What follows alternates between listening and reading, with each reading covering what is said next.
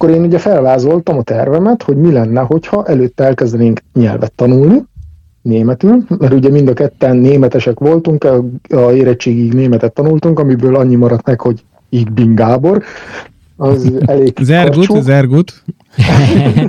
és akkor elmentünk egy ilyen német tanfolyamra, ez tartott másfél évig nagyjából, akkor minden barátunk rögött, hogy ők mentek nyáron nyaralni, mi meg nyelvtanfolyamra jártok, úgyhogy de mi ugye ezt egy befektetésnek tekintettük. Ez mit jelentett a nyelvtanfolyam? Milyen sűrűn, tehát mert hány órátokat vett igénybe egy héten? Két, heti kétszer volt, és na, elég drága volt ahhoz képest, hát már akkori fizetésekhez képest. Tehát ezt munka mellett lehetett végezni, tehát olyan volt a beosztás, hogy... Munka, igen, esténként, ugye én irodába dolgoztam, egy lángvágúgyárban voltam gyártástechnológus, a feleségem már akkor is műkörmös volt, de úgy oldotta meg ő is, hogy ezt a heti két német órára el tudjunk menni, egy ilyen csoportos német óra, nem tudom, nem minősű reklámnak a Shetland nyelviskolába volt ez Vekerlén. Ugye ott jártunk, mikor már úgy éreztük, ja meg hát ugye a tervhez hozzá, azon mondtam, hogy ugye ez itthonról is lehet akár lakást is keresni, lehet itthonról is állást keresni, aztán nyakunkba vesz, ki,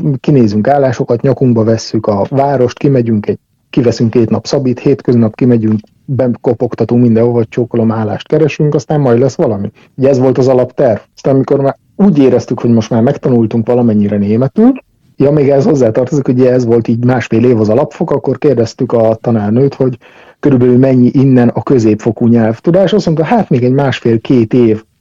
Itt, mikor kijöttünk, ugye én elmentem nyelvtanfolyamra, kettő hónap volt az alapfokról a középfok.